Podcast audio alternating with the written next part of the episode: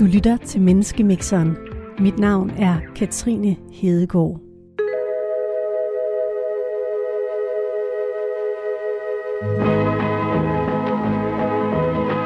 En futurist, en lastbilchauffør og en livscoach kommer ind på en bar. Eller det vil sige, de kommer ind på en restaurant. Der er det vildt hyggeligt hernede. Skal, der, skal jeg rykke ind, eller hvad? Hej, jeg hedder Adrian Fay. Jeg er 35 år gammel og futurist. Når jeg ser mig selv i spejlet, ser jeg en drømmer, der tror på, at fremtiden allerede eksisterer og lever i blandt os. Der står tre spillemaskiner i hjørnet, der dufter af pariserbøf, og mågerne synger over bugten. Der var en, der fik jackpot der. Jeg hedder Jens Hoffer Rasmussen, 55 år gammel, og jeg lever af at køre lastbil. Og jeg tror på de gamle nordiske guder. Jeg hedder Lisa Nepperød, og jeg er 59 år. Jeg er livscoach, og når jeg ser mig selv i spejlet, så ser jeg et menneske, som tror på, at der er noget, der er større end mig selv, som jeg altid kan læne mig ind i, så jeg bliver ført den helt rigtige vej. Hvad sker der, når de her tre mennesker mødes for at tale om livets store spørgsmål og hvad der rører sig lige nu? På restaurant Havnens Varmestue i Aarhus. Er du okay? Det er fint. Er de rykker til dig på? Ja da. Du lytter til vores program om tro, eksistens og fordomme, Menneskemixeren, her på Radio 4.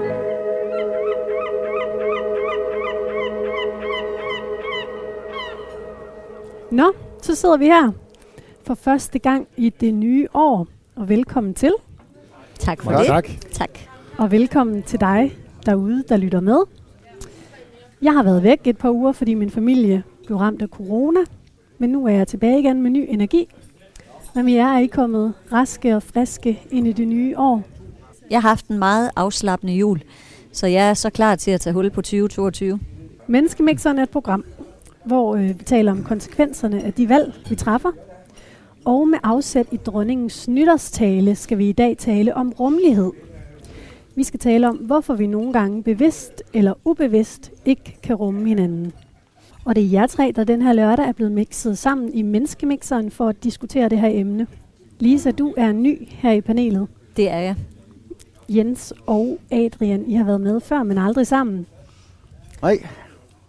Jens, Jens, hvad tænker du? Hvem tror du Lisa og Adrian er? Ja, hvem kan nu de være? Øhm, jamen Adrian, han, øh, han er jo nok sådan en familiefar, men måske ikke er den der sådan helt kedelige type der, med at hækken er klippet efter et vatterpas, og måske endda et laser vatterpas. Så øhm, hvad laver han? Han er vel... Øh, han hører til i den kreative klasse et eller andet mm. sted. Det er jo typisk sådan nogle mennesker, der kan havne som ja, et eller andet med design, indretning, hvad det nu kunne være. Mm. Øh, få nogle gode nye idéer. Du kunne være alt lige fra øh, bager, skater, øh, direktør i dit eget firma. I don't know. Ja. Øh, jeg ved det virkelig ikke. Bager, skater. der er gode bud. Skaterbær. Hvad tænker du om Skater. Jens, Lisa?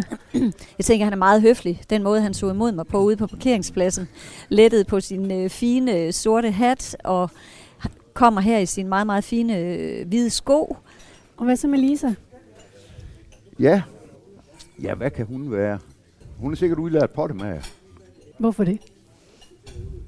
Jamen, det er så sjældent, man render i sådan en. så øh, hvorfor ikke? Adrian, hvad? Hvem tænker du, du sidder sammen med her? Jamen, det er i hvert fald en god, øh, altså, nogle gode forskelle, og jeg kommer altid blæsende lidt på cyklen derude, lidt, lidt forsinket, og, og lige pludselig så træder der nogle profiler frem, og, og, og, og nogle gange er der jo nogen, der træder mere frem end andre, der tænker jeg, Jens, at du træder lidt frem med, med høj hat og, og, og stor skinnende hvid Dr. Martens sko og sådan nogle ting, så der er nogle ting, man lægger mærke til med det samme. Så jeg ved ikke, der er et eller andet, der, er et eller andet, der, der, der udstråler noget underholdning Mm. øh, og noget medmenneskelighed, og, og, og uden at det på nogen måde skal lyde negativt eller dårligt, så var der et eller andet, og det mener jeg kun positivt, hvor det er sådan, sådan hospitalsklonen i den, i den bedste udgave. Øh, og med Lisa, der sidder man jo med en, en umiddelbart ret sådan social øh, type, vil jeg sige. Altså noget præst, synes jeg også, altså kunne du i hvert fald godt være, eller have været i din, din forrige liv måske. Måske i mit Måske. forrige liv, ja. Men ikke helt ved siden af. Nej. Nej. Vildt gode bud, synes Ja, jeg. bestemt. Virkelig. Nu skal I høre her. Jens Offer Rasmussen, lastbilchauffør. Adrian Matthew Fay, futurist. Lisa Næblerød, livscoach. I er jo inviteret herind, og her på Radio 4 taler jeg med jer de næste 55 minutter. Og vi starter lige med, jeg starter lige med at fortælle lidt mere om dig, Lisa. Ja.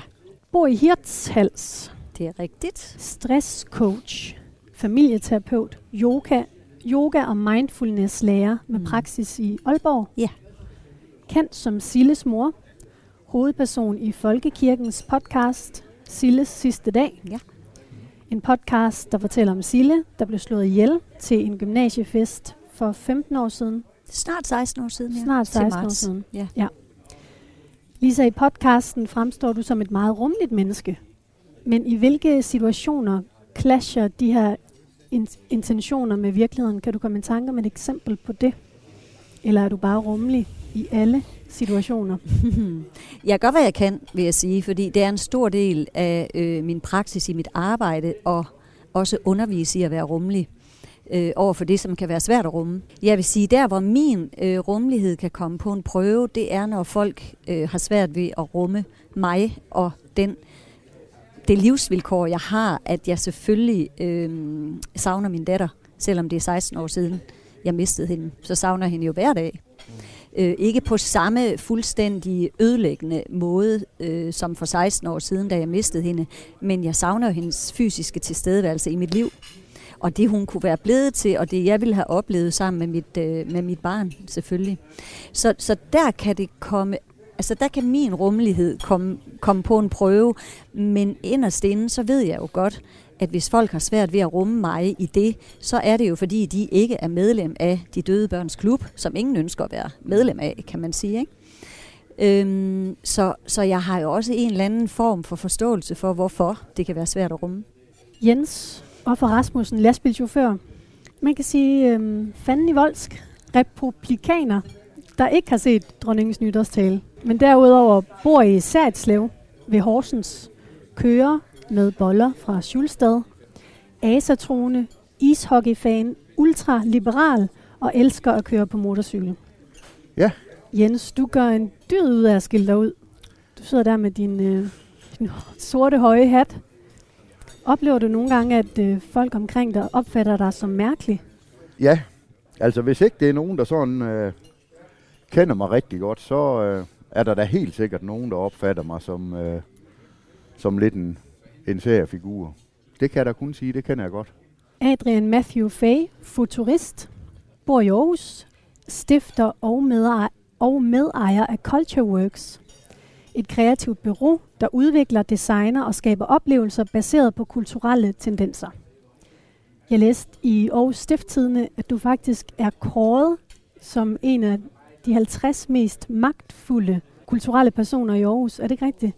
Jo, jeg tror, den kom ud i dag, ja, artiklen. Ja. Du er futurist, og det betyder, at du dyrker fremtiden og smykker dig at kunne spotte nye tendenser. Er det ikke sådan, man skal forstå det? Jo. Adrian, når man sådan er blandt de 50 mest magtfulde kulturelle personer i Aarhus, føler der så en særlig sådan, øh, forpligtelse i forhold til at skulle være rummelig med der? Ja, det tror jeg i høj grad. Altså, nu har jeg jo sådan i mit kulturvirke været i gang i, i 10 år, og det hele startede med en musikforening, som blev til en virksomhed, og så er mit virke i dag. Men det har hele tiden været ideen i at prøve at, at, at bekæmpe det, jeg ikke synes var nok af, eller de ting, der har frustreret mig, men i høj grad gøre det med andre. Altså gøre det med nogen, hvor at, at de kunne noget, men stemmerne var ikke store, eller nogen, der var nichet, eller sådan noget. Så jeg tror, at, at det er virkelig noget, der er vigtigt. Man husker sig selv på, at i stil og takt med, at man udvikler sig, og der er nogle steder, hvor man bliver stærkere eller får mere magt og indflydelse, jamen så skal man også huske på nogle af de her grundprincipper og ydmygheden omkring, hvad det også er, der har gjort, at man er blevet bragt dertil. Vi er i gang, og lige nu synes jeg, at det er jo helt hyggeligt. Jeg ved ikke, om Frit, hun kommer med der er travlt i bæksen i dag. i Ja, hvert der er fald. Det travlt. næsten, øh, et eller andet at drikke til os, eller noget. Ja. Kage, jeg kan lige se, hun er der, og hun kommer. Men vi er i hvert fald i gang, og det er meget hyggeligt, synes jeg. Mm. Men i dag kan det være, at det bliver lidt mindre hyggeligt, fordi vi skal også ned og rode lidt ved jeres mindre kønne træk og sider. Men inden vi dykker ned i det, så har jeg taget sådan et øh, lidt alternativt raflebær med i dag. Jeg plejer at have et rigtigt, men i dag er det erstattet af et glas. Og det plejer jeg at sende rundt, fordi jeg har sådan en liste med livets store spørgsmål. Og hver uge rafler vi om, hvilket af de her spørgsmål, vi skal tale om til sidst. Så jeg starter lige med at kaste terningen her. To. Så sender jeg den over til dig, Lisa. Den blev godt nok hjulpet lidt ud.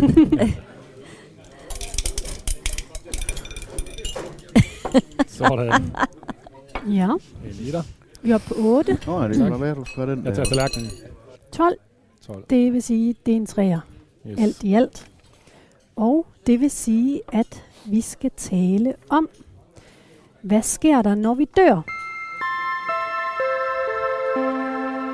Så det kan I lige uh, tænke lidt over. Du skriver ned på dit papir der, Jens.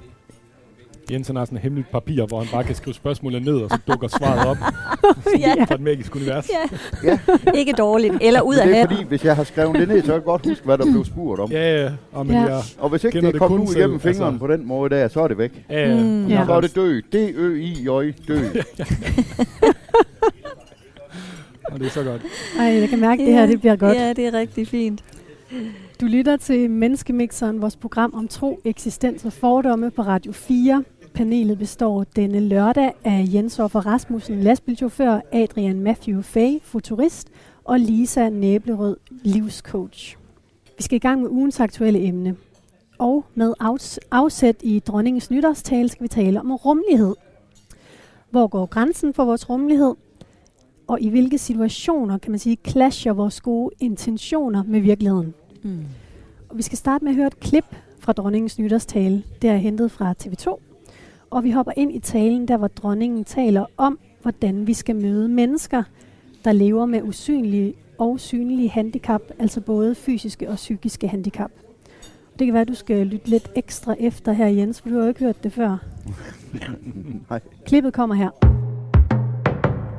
Hos nogen er det nemt at se, hvis man sidder i kørestol. Hos andre er lidelsen usynlig. Nogle mennesker med handicap bliver ligefrem diskrimineret, måske oven i købet mødt med hån og drillerier. Vi skal møde vores medmennesker med åbenhed. Andres livshistorie kan gøre os klogere. At spejle sit liv i, andres, i de andres kan være tankevækkende og inspirerende. Man lærer af sig selv at kende i mødet med andre.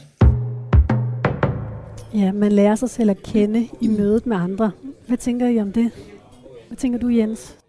Der er et eller andet ordsprog, eller et eller andet, der hedder, intet menneske er en ø.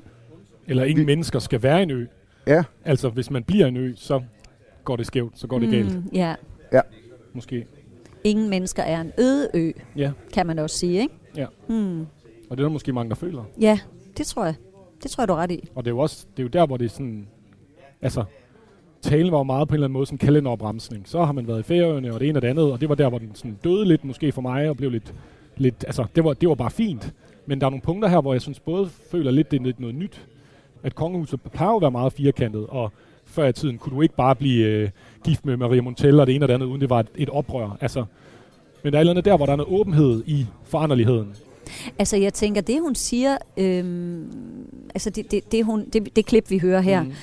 Mm. øh, er jo også en, øh, det, det er et nyt afsæt, hun tager på en eller anden måde, ikke? Altså at, at, at gå ned i, i, i noget, der er så menneskeligt, så Ja. eksistentielt. Altså det, vi ikke ser, det skal vi også kunne rumme, Ja. ja. kan man sige. Så, så det er jo prototypen på rummelighed, netop det der med at være nysgerrig på det her menneske, du møder, fordi vi har alle sammen en historie med os. Ja. Om det er et, et usynligt handicap, øh, om det er en psykisk sygdom, øh, om man har mistet et barn, for eksempel. Det er der jo ingen, der kan se på mig, Ja. når, når jeg sætter mig ved et bord, og det er for øvrigt heller ikke det, jeg starter en samtale med at sige.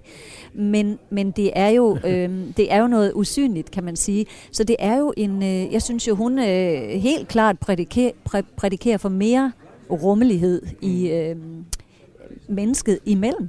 Og mere forskellighed. Ja, mere, ja, rumme forskellighederne. Ja. Det er jo mere det, ja. at rumme forskellighederne, jeg synes, der er interessant. Da jeg hørte den her tale, så ramte den øh, mig, og jeg kom til at tænke på, at inden jeg flyttede ud på en mark langt ud på Mols, der boede jeg øh, inde ved Rådhuspladsen i København i mange år. Og når man bor sådan i hjertet af en by, så møder man virkelig mange forskellige mennesker. Altså folk, der går baglæns, folk, der taler med sig selv, Mm.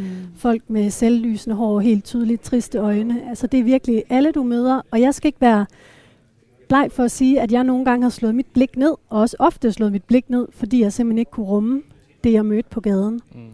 Kan I genkende det? Adrian, slår du nogle gange dit blik ned, fordi du ikke kan rumme det, du møder? Ja, jeg tror, det er der, møder? hvor det kan være enormt let at bare sige, at øh, det gør man ikke, og man ved, man ved, hvad man skal sige, og man ved, man, eller man gerne vil være et rumligt menneske, og man er det på papiret, og man er det i sine samtaler med sine venner, men som jo også ligner meget en selv. Hvis man tænker på nogle af de oplevelser, man har haft, hvor man har mødt en, en lidt for stiv hjemløs, eller man har mødt en med et handicap, man ikke helt har forstået, jamen hvad er det så, man så kommer til at gøre eller gør? Og der tror jeg da selv, jeg har haft nogle, nogle oplevelser, hvor man bliver usikker, fordi man, man, man mangler en forståelse. Man ved ikke, hvad det andet er. Øh, og, og et helt konkret eksempel kan jeg huske, at vi havde en lille fredagsbar nede på kontoret, og der er der en af vores unge piger, der, der, der passer øh, en, en handicappet, som har øh, cerebral parese, som er den her øh, lammelses øh, øh, sygdom.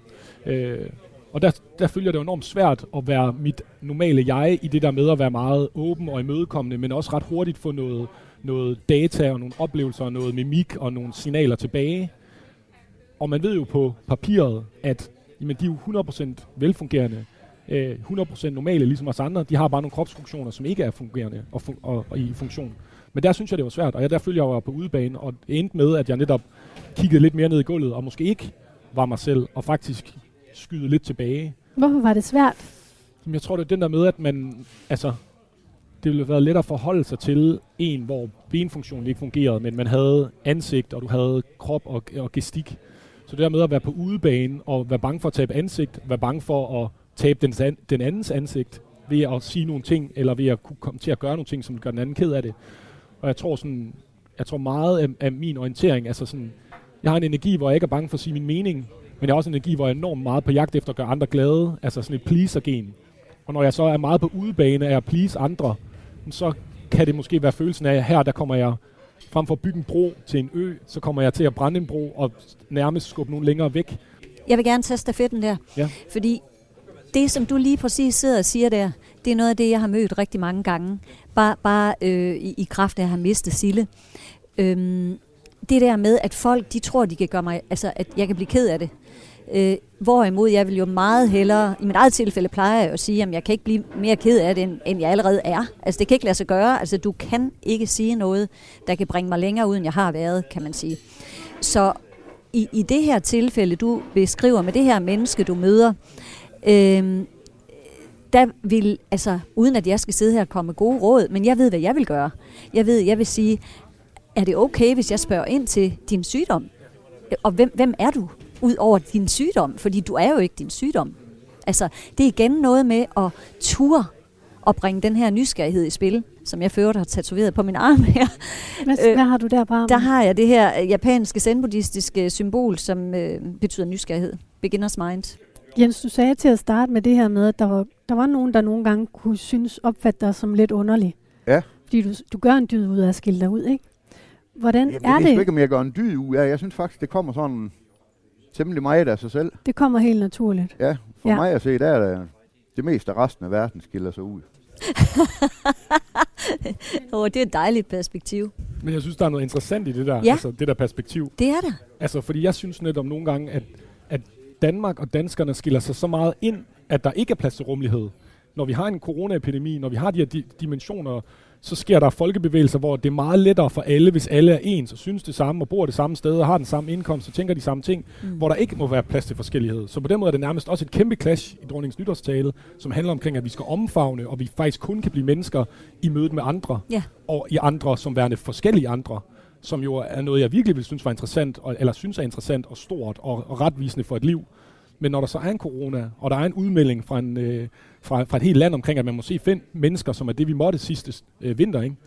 Så bliver det hele som om, at jamen, hvis du ikke er enig, og hvis du er anderledes, hvis du går med høj hat, jamen, så er det ikke engang sikkert, at du kan lige blive PCR-testet der og der. At det bliver sådan en, øh, sådan en, øh, en, en, en Schulstads øh, levpostejsfabrik, hvor, hvor vi alle sammen skal passe ind i de rigtige mål, for at vi kan komme igennem samlebåndet. Ja. Øh, og der synes jeg, vi, vi har mistet nogle ting, som vi godt kan få igen, men som vi skal måske kæmpe noget for på den anden side.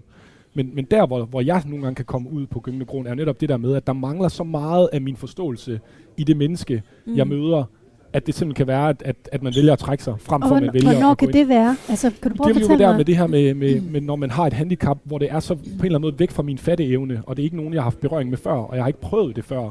Øh, og man sidder der og, og, og, og føler sig egentlig lidt for tabt i, hvad man skal gøre af første skridt. Og så bliver man bange for selv at tage ansigt, man bliver bange for at gøre nogle andre kede af det. Og man ved godt, man burde bare sige noget, og man ved godt, det vil også være bedre at bare sige noget forkert. Fordi så vil man netop behandle mennesker som mennesker. Men man kan komme til at, at spænde ben for sig selv, ikke? Det er det, jeg synes, der er så vigtigt, det er, at vi prøver at lægge det fra os, at vi skal forstå alting. Mm. Fordi så lærer du aldrig dig selv at kende igennem et andet menneske, ja. hvis du føler, at du skal have en forståelse af mig, før du overhovedet kan mm. adressere noget til mig. Hvis ja. du Men kan Lisa, hvad hvis du ja. møder et menneske, der lugter helt vildt meget, eller som råber, ja. eller ja, går baglæns? Mm. Så hvordan øh, kan det få dig til at slå blikket ned? Eller sådan, det kan jo også være, at øh, man ikke lige kan overskue og tage en samtale med en, der helt tydeligt har brug for, at man ja. egentlig gør det.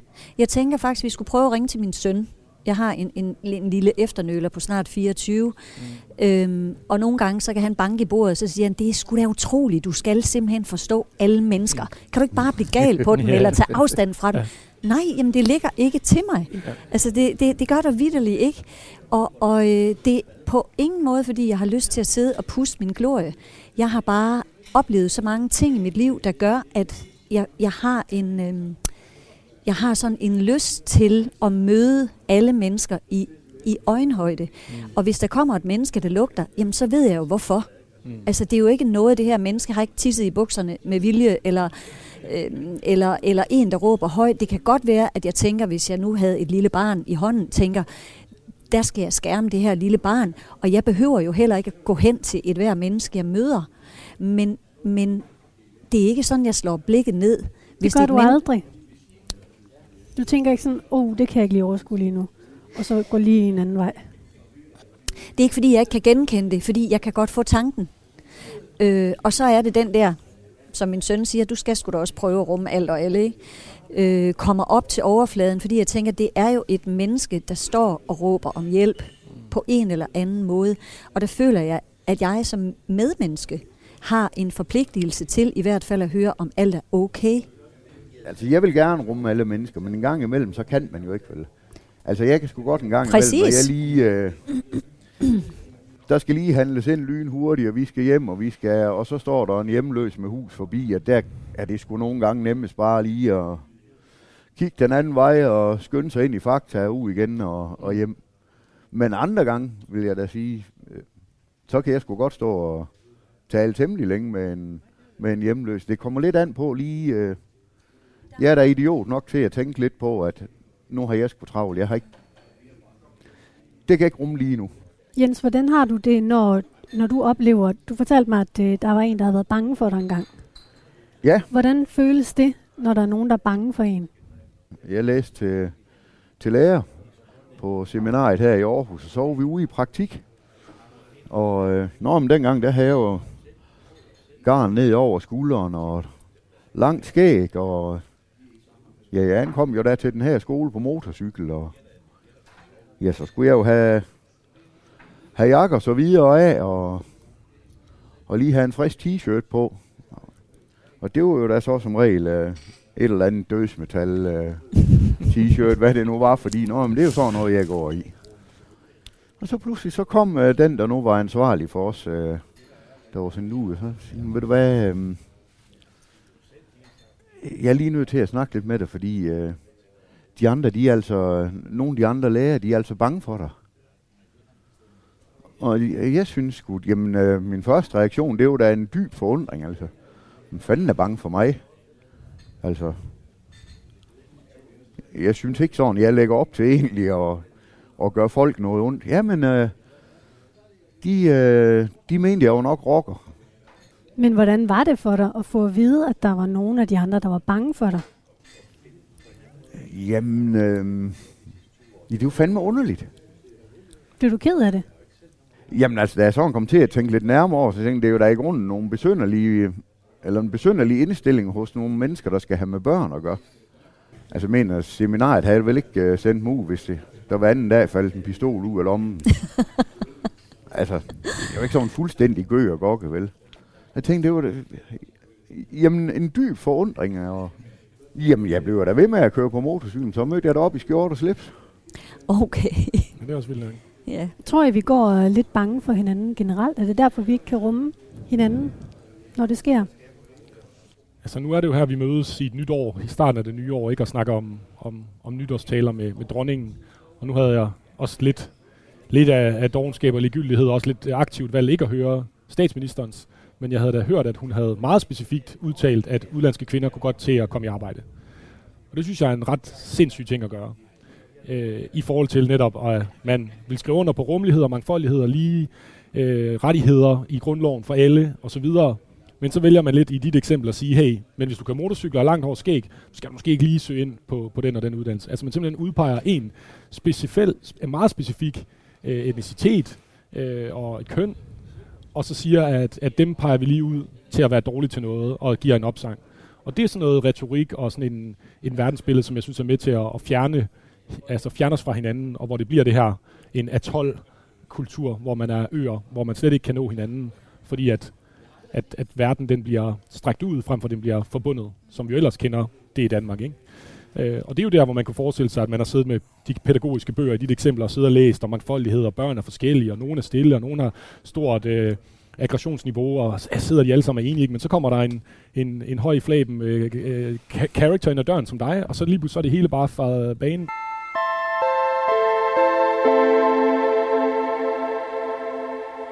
Oh, nu kommer Mette med lidt kaffe. Ja, du må gerne bare stille den her, hvis det er. Det, skal, det er helt perfekt. Ja, ja et lille, lille skvis mælk også til mig. Meget gerne. Ja. Jeg vil lige proviantere lidt. Ja. lidt sort, sort møde her i kommen. Skal du have... Skal du også på en... Uh... Ja tak, det vil være dejligt. Det vil bare være dejligt. Altså, ja, kaffe. Jeg har godt nok ellers jeg fået kaffe nok i dag. ja, hjertet det sidder allerede. Uh, hånden den ryster, ja. men altså... Ja. Lisa, du har jo øh, du har oplevet, som jeg fortalte i starten, som du også selv har været inde på, at miste din datter. Ja. Fordi hun blev slået ihjel. Ja. Og det kan man sige, det øh, udløser sådan ligesom den ultimative rummelighed, mm. man skal have efter det, eller det ved jeg ikke, hvad, hvad du tænker om. Drengen, som slog Sille ihjel, øh, tog sit eget liv, er jo også noget af det, som jeg ofte får et spørgsmål omkring. Øh, jamen, hvad så, hvis han var død? Eller ja, hvis han ikke var død, kunne du så rumme ham? Det kan jo sagens natur ikke svare på. Jeg tror i bund og grund på, at der ikke er nogen, der kan slå andre mennesker ihjel, medmindre de selv er syge, og, og, og jeg ved 100% sikker, at, øh, at han var syg. Det, det, viste, det viste billedet øh, i den sidste tid, de var sammen, indtil Sille gik fra ham, øh, at han var jeg tænker ud over, om jeg kan rumme ham. Jeg tænker mere, hvordan ville mit liv være, hvis jeg skulle binde resten af mit liv op på at have et menneske for at have slået min datter ihjel. For det første, så vil jeg aldrig nogensinde få Sille igen. Og det kan jeg godt lige få en lille klump i halsen over. Øh, men det er selvfølgelig sådan, det er. Og for det andet, så vil jeg simpelthen ikke kunne leve et meningsfuldt og lykkeligt liv sammen med mine to andre børn og min svigersøn og snart kommende børnebørn osv. Jeg vil have et miserabelt liv, hvis, hvis det skulle være den side af af, af, af det, vi mennesker selvfølgelig også rummer, øhm, hvis det skulle være had, hvis det skulle være den retorik, det, det, det, det ved jeg helt sikkert. Altså, jeg har det simpelthen ikke i mig. Jeg har, der er for meget drive og for meget lyst til at have, have mening i mit liv, til at, øh, at jeg ikke vil rumme det, hvis du kan følge mig. Du var inde på i starten det her med, at det kan være svært for dig, når folk ikke kan rumme dig, mm-hmm. og den bagage, du har med. Mm. Hvordan føles det, og kan du komme med et eksempel på en situation, hvor folk ikke har kunne rumme din historie? Jamen, fordi jeg har valgt at være øh, sådan en halvoffentlig person omkring det her med øh, at plædere for, at vi skal tale noget mere om det, vi kan være så bange for, altså døden, øh, som er et, et helt naturligt fænomen, vi fødes med, kan man sige, ikke? Øh, og sorg og tab. Så har jeg et rigtig godt eksempel nede fra øh, den kolonihave, hvor jeg havde et hus i på et tidspunkt, hvor... Øh, hvor, hvor der var noget ballade med enten højden på hækken eller et eller andet andet fuldstændig tåbeligt, som det jo nu er i sådan en lille bitte samfund, uden at sige mere om det. Øhm, og så står jeg ved at pakke nogle varer ud af min bil, og, og så siger den her genbo over for stor, lidt, lidt brodende fyr, øh, som jeg ellers troede, jeg havde et okay forhold til, så siger han, tror du ikke, du skal til at stoppe med at koge sup på din døde datter? Det går nok også voldsomt. ja, altså der kunne jeg godt mærke. Lige over laserhækken. Øh, der tror jeg bare, jeg lod min, min indkøbspose stå, og så kunne jeg bare mærke den der ked af det hed. Altså, ja. jeg, ville have gået, jeg ville have gået fuldstændig amok. Altså, hvad vil du gøre, Adrian? Begynde at råbe, eller? Fuldstændig. Det tror jeg. Ja. Altså, det ligger ikke meget til mig sådan med aggression og råbe og sådan noget, men lige sådan noget der, der tror jeg bare, jeg vil altså, flippe på en tallerken, ikke? Og sådan, hvad fanden bilder du der ind? Og sådan, altså, det er jo meget voldsomt at, at tro, at man kan sige noget så voldsomt. Og jeg Hvad tror vil- også hvad vil du gøre, Jens? Ja, Jamen, jeg ville helt spontant bare have råbt og skreget af idioten. Altså, jeg vil absolut helst ikke op og slås med folk, men øh, der var ikke gået mange sekunder, inden han havde været fuldstændig klar over, at han skulle bare holde sig langt, langt, langt væk fra mig. Han havde fået en, ja, århundrede sviner. Ja. Simpelthen noget, der havde fået øh, kaptajn Haddock til at ligne en kordreng. Så der vil grænsen for jeres rummelighed i hvert fald gå. Ja, i hvert fald i første omgang. Det, der skete, det var, at jeg simpelthen bare vendte om og gik ind i mit hus, og så brød jeg fuldstændig sammen derinde og tænkte, jamen, altså, hvad sker der? Hvor, hvor ond er verden efterhånden blevet? Altså, eller mennesker i verden efterhånden blevet? Når man kan servere sådan noget. Han kom så for øvrigt også og gav mig en undskyldning, øh, og kom med en eller anden fuldstændig lam forklaring på, hvorfor han havde sagt det. Derfra og så til ligesom at, at sige, jamen det er bare helt okay, det skal du ikke tænke på. Det gjorde jeg ikke. Jeg sagde, ved du hvad, jeg blev faktisk rigtig, rigtig ked af det, da du sagde det. Øhm, og så vendte jeg bare om og gik. Og det er jo stadigvæk, hvor jeg så trækker min egen grænse, fordi jeg havde ikke noget behov for at have nogen snakke med ham over hækken derfra.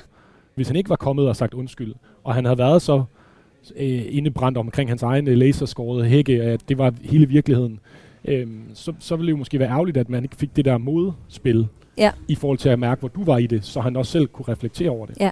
Og det, er jo Det- igen måske den der med, med Margrethe og dronningen, ikke? Ja. At, at du skal kunne mærke dig selv i relation, men også i oplevelsen med andre. Selvfølgelig. Og det er det- jeg også enig med dig i. Jeg tror bare, det var chokket, der gjorde Ja, det. 100. Jeg, og bare, Ja. jeg, jeg var målløs. I kender godt det der med, at, at vi oplever et eller andet, og så ved vi lige præcis, hvad vi skulle have sagt bagefter. Ikke? Ja. Sådan havde jeg det jo.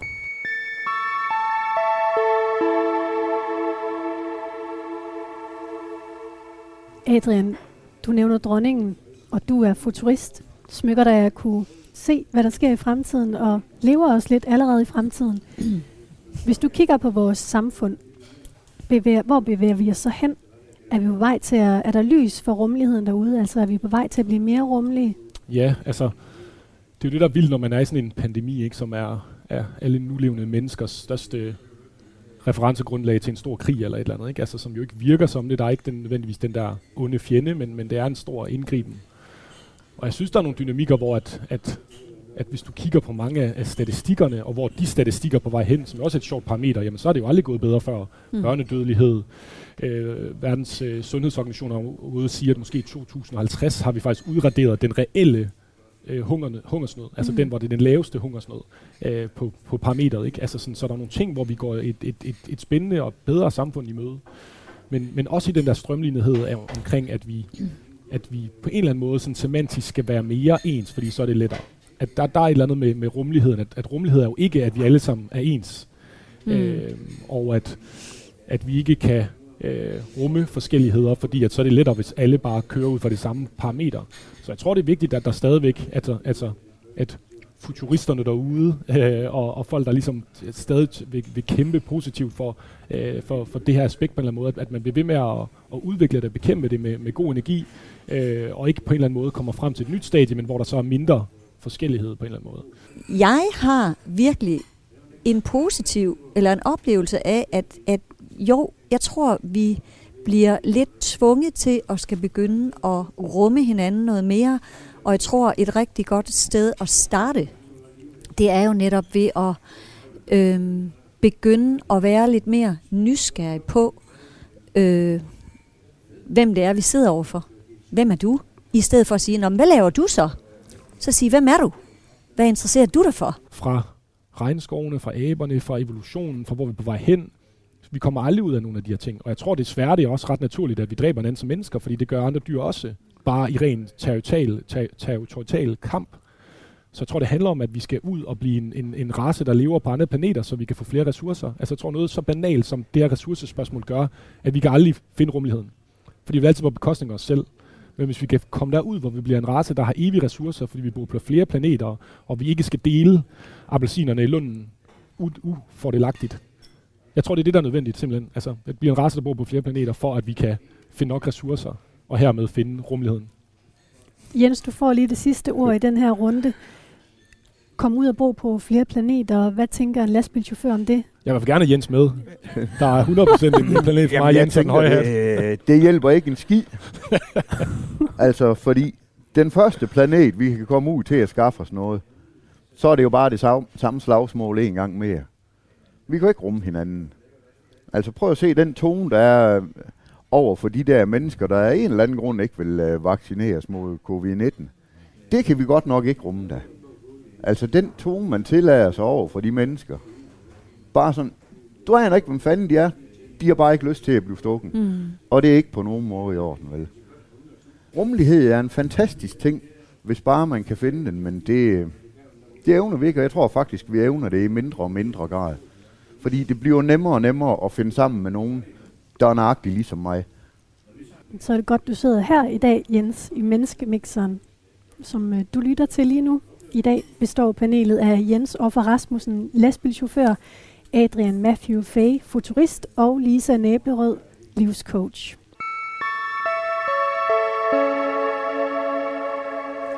Vi skal videre til øhm, rafleemnet. Vi raflede jo i starten. Der var der terningen her. Og vi fik til sammen en træer. Og det vil sige, at vi skal tale om, hvad der sker, når vi dør. Og det har jeg glædet mig til, fordi jeg er sikker på, at I tre har nogle virkelig gode perspektiver på det. Jens, har du tænkt over det? Hvad sker der, når du dør? Jamen, øh, der sker sgu ikke ret meget. Jeg har jo været sådan et par gange sådan lige på grænsen der, så... Altså, Hvornår var du det? Jamen, det har været i forbindelse med... Jeg boede jo da nogle af de her motorcykeluheld, og... Jamen, så har jeg haft noget, noget tarm, der døde også, og der var pludselig alt muligt, der blødt og gjorde ved, og... Det var... Ja. Det var vist sådan... Nærmest lige et halvt skridt på den forkerte side, og så... Øh, jeg så var der åbenbart elastik nok til lige at hive mig tilbage igen.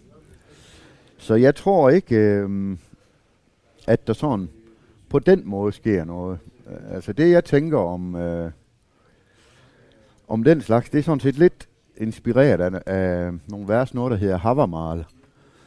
Øhm, Fæ dør, frænder dør. Kun én ting ved jeg, som består. Mind om død mand stået. Altså, det eneste du egentlig kan efterlade dig, det minder om, hvordan du var. Og ellers så tror jeg egentlig ikke, der sker så forfærdeligt meget andet.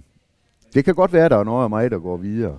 Selvfølgelig er der den rent fysiske del, der måske øh, bliver til muld og pæn blomst, eller i mit tilfælde måske en tissel, der for øvrigt også er skide flot, når den blomster. Mm. Ja. Men ellers så tror jeg egentlig ikke, øh, der sker så meget. Men var du ikke også asetroende? Der er ikke noget der, du... Øh, havde du ikke noget... Altså, vi kan jo alle sammen gå rundt med, med det håb, og øh, altså asetron, der, der er jo sådan det her ligestilling, hvor det faktisk er Freja kærlighedsgudinde, der vælger først blandt de faldende krigere. Og hvem kunne ikke godt som mand tænke sig at, at blive øh, kærlighedsgudindens udvalgte, men ah, det er måske en fin nok drøm at have, men det er nok ikke ret meget andet end en drøm.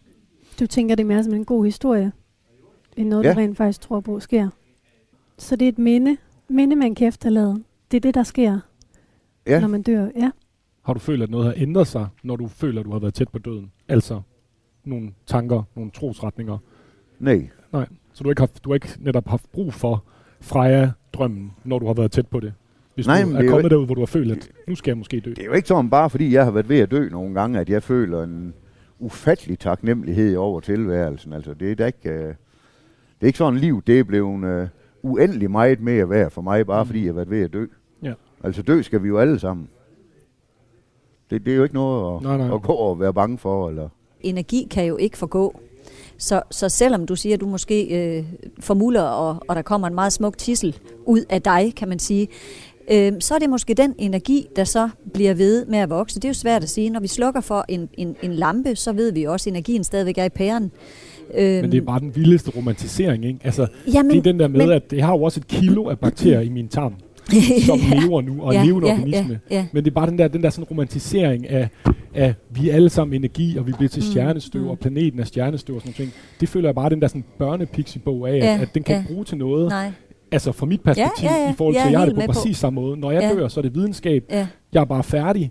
Øh, det er ligesom at, at drømme, eller ligesom at sove uden at drømme. Ja. Og jeg vil aldrig vide, at jeg har været til. Mm. Og det den spinkle lille, øh, øh, hvad hedder det, klo, jeg kan have tilbage i verden, det er mit, det er mit minde. Ja, Hvilket ja. nok også er en store grunde til, at jeg valgte at få børn. Ja. For at, ligesom at have den der krog i, at jeg lever lidt videre. Mm. Mm. Men om et par generationer ved jeg, at billederne, erindringerne, min, min, mine ekoer er væk. Mm. Og jeg har aldrig eksisteret. Mm. Og Mm. på den måde kan jeg på ingen måde bruge den der sådan ringe trøst af, man bliver til noget stjernestøv og det ene og det andet. Jeg har netop nogle gange tænkt på, jamen hvis du kommer tæt på døden, kanoniserer du så din energi kontra for, at du bliver nødt til at holde fast i noget. Du bliver nødt til at, at supernova øh, energimæssigt finde på noget andet og tro på, at du bliver Frejas udkårne. Mm. Og jeg vil sidde nu og, og have det ligesom dig, at det tror jeg ikke vil ske, men jeg vil ønske, det vil ske, når man kommer tæt på det. Og det er jo, altså, din lille fortælling der vil jo, altså er jo brændt på mit bål i den rigtig irriterende historie, som jeg ikke har lyst til at tro på, men som jeg tror på. Altså, ja. Nej, er men- og sort. Det er slut, og det er sort, og det er ligegyldigt, og vi, vi, vi, vi har noget, noget, noget magisk tilstedeværelse ved at være til stede, ved at vi er refleksive. Mm, Mm, mm. Men igen, naturvidenskabeligt er det bare fra regnorme til en krav, der kan orientere sig i en skov med ting, der Mm. glimter og processer, og det, det er dag og nat til en abe. Og lige pludselig bliver vi opmærksom på os selv, og vi er Mm. opmærksom på, at nu lever vi, og vi er Mm. opmærksom på, at vi kan gøre andre ting, Mm. end vi måske lige var født til naturligt. Mm, mm. Og det er der nogle fantastiske ting ved, men der er også en, en, en, en, en fortryllende øh, magisk faktor, som forgår, i vi bliver Mm. bevidste om det. Altså, du, du siger selv videnskaben. Altså, kvantefysik er også videnskab. 100. Så ligegyldigt, hvor meget du slukker for dig, så vil Mm. der altid være en rest af dig. Ja. Men ikke Øh, min bevidsthed, og det er mig. Det er rigtigt, men hvad sker der efter døden? Var sådan, jeg forstod spørgsmålet. Hvad sker der, når Du vi dør? Når vi dør. Du kan bare spørge mig, jeg ved det godt. det er jo lige det. Ja, det ved Men du Lisa, nemlig godt. hvad tror du, Ja. der sker? Jamen, altså, jeg er jo ikke uenig med, øh, med nogen af de her i, at der er noget, der bliver slukket. Selvfølgelig gør det det. Altså, Og nu Jeg er så, en, der får øh, jackpot. ja, det er der. Lovely. Jeg så, øh, jeg så jo Silles krop ligge der. Øh, Din datter. min datter, ja. Kan du ikke lige fortælle, hvad det var, der skete med Jo, din datter? det kan jeg. Min datter Sille, øh, på dengang 18 år, skulle til en fastelavnsfest på Hasrigs Gymnasium. Hun havde haft en meget besidderisk kæreste i øh, godt halvandet år, som helt sikkert øh, havde udviklet noget paranoia, øh, da han stoppede med at tage stoffer, da han mødte Sille, for hun ville ikke være sammen med ham, hvis han tog stoffer. Øh, men hun gjorde det forbi med ham, og hun skulle til den her fest med alle hendes venner på øh, gymnasiet.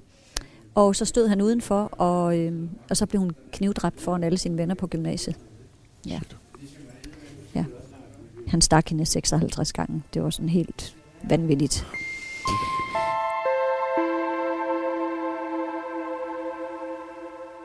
Kan se, der er kommet noget drømmekage op i vindueskarmen. Skal I ikke have et stykke?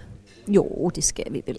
Den ser i hvert fald god ud. Den ser dejlig ud. Og nogle meget ydmyge slags gigantiske stykker. Godt nok nogle kæmpe stykker, det her. Jeg starter. Jamen, prøv lige at se, hvor meget glasur. Det er brostkage, det her. Nå, brugskage. Drømmetyderkage. Ja, Drømmekagen fra Brost. Ja, præcis, det er det. Jeg er født i Brost, Nå, så jeg ved det. det er rigtig god. Skal jeg give dig et stykke også? Hvor er det, vi går hen, når vi går ud? Hvad er det egentlig, der sker, når vi ikke er her mere? Jeg tror på reinkarnation, det gør jeg absolut.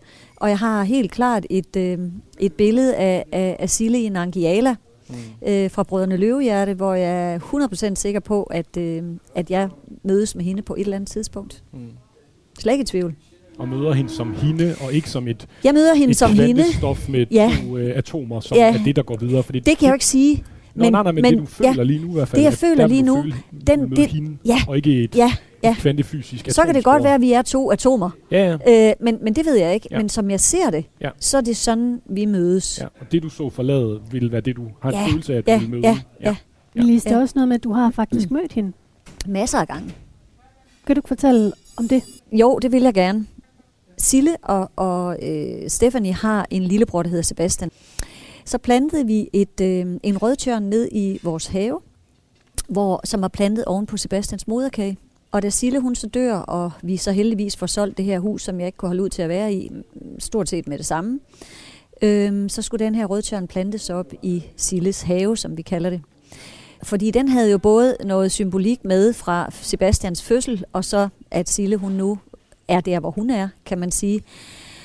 Og øh, så sidder jeg selvfølgelig der, efter at have fået plantet omkring den her rødtjørn med nogle forglem mig ej, og det var sådan meget, der var græs og sådan, det var sådan ligesom en, en rigtig lille have med anemoner op for skoven og sådan noget. Og så blev jeg jo alligevel overvældet af den her øh, afmægtighed over, at jeg ikke bare skulle gå hjem og bage boller til hende, mm. men skulle stå der og putte ting ned i jorden til, til et, et, et barn, jeg ikke havde mere. Mm.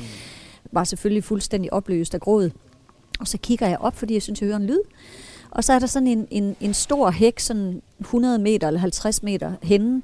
Og der kigger jeg så over, og så kommer Sille gående rundt om den. Ej, nu bliver jeg jo helt rørt, når jeg mm. fortæller om det. Så kommer hun gående rundt om hækken. Øhm, og jeg var sådan fuldstændig, er jeg ved at miste forstanden, eller hvad sker der her? Altså jeg var virkelig sådan, jeg følte, jeg var helt lavpraktisk, sad jeg her og havde det elendigt over at have mistet mit barn. Og så kommer hun gående derop rundt om hækken. Og hun svævede sådan hen over jorden. Kommer hun hen, og så sætter hun sig ved mig. Og hun var samme højde og drøjde som mig. Øh, og hun insisterede meget på, da hun var i live, og stadigvæk sidde på skødet af sin mor øh, og hygge. Og, og, hvilket jo var skide hyggeligt, men hun var jo tung. Men, men det var stadigvæk hyggeligt. Men så tog hun ligesom fat om mig og tog mig på skødet, og så sagde hun, at øh, hun sagde ikke noget med ord, men med øjnene sagde hun bare, hvor er det bare et rigtig fint sted, du har fået lavet til mig her. Og så sidder vi bare der, og så rejser hun sig, og så svæver hun ligesom bare afsted igen op omkring den der hæk. Og jeg var bare, jeg tænkte, hvad foregår der? Er jeg ved at miste forstanden fuldstændig? Og så løb jeg bare op til min ældste datter, øh, Stephanies, øh, eller Silles søster Stephanie, som sad op på sit værelse. Og hun sad nede på gulvet, og hun græd. Og så kom hun og sagde, skal du høre, og Sille. Og og jeg var jo fuldstændig, altså folk ville have troet, jeg var rablende gal, øh, hvis de havde været i det rum der. Så kigger Stephanie bare op på mig, så siger hun, jamen mor, hun har lige været her. Og hun beskrev hende på nøjagtig samme måde, hvor hun sådan kom sådan svævende hen over gulvet til hende og stod bag hende og lagde hænderne op på hendes skulder.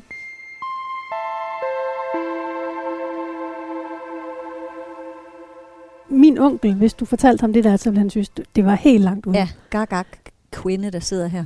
altså, hvad, hvad tænker I derovre? Yeah. Jens, Adrian?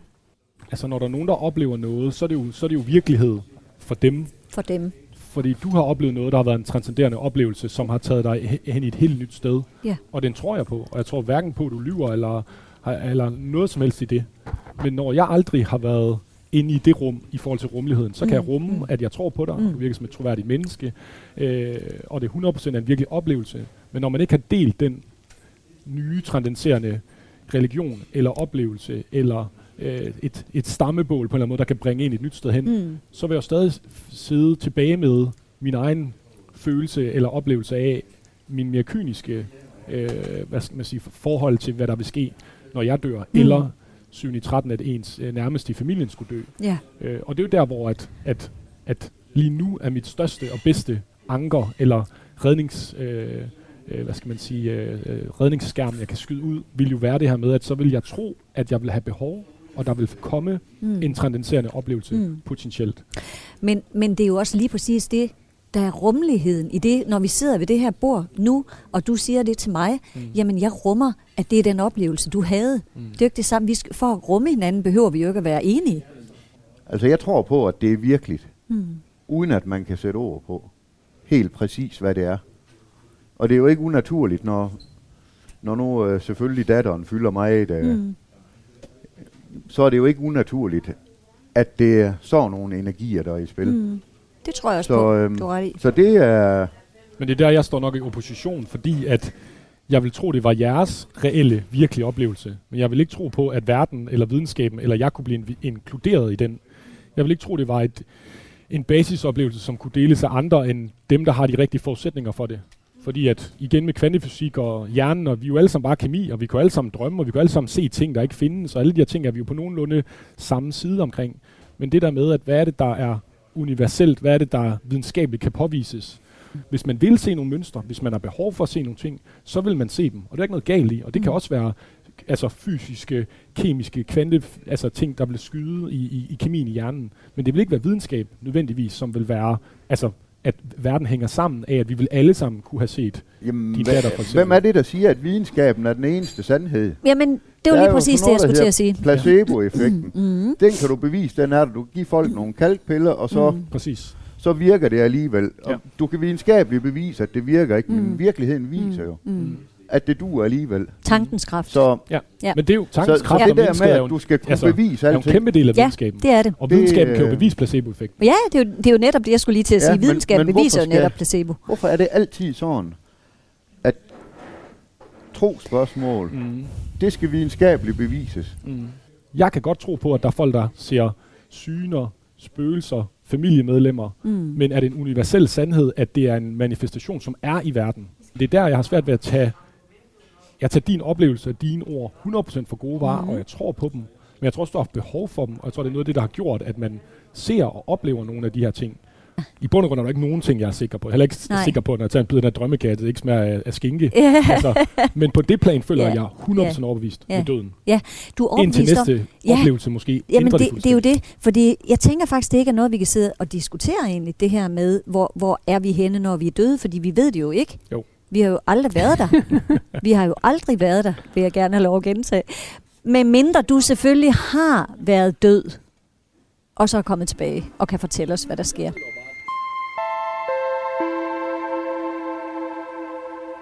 Du hører nu lyden af Adrian, der sætter gaflen i et stykke drømmekage, mens du lytter til Menneskemixeren, vores program om tro og eksistens her på Radio 4.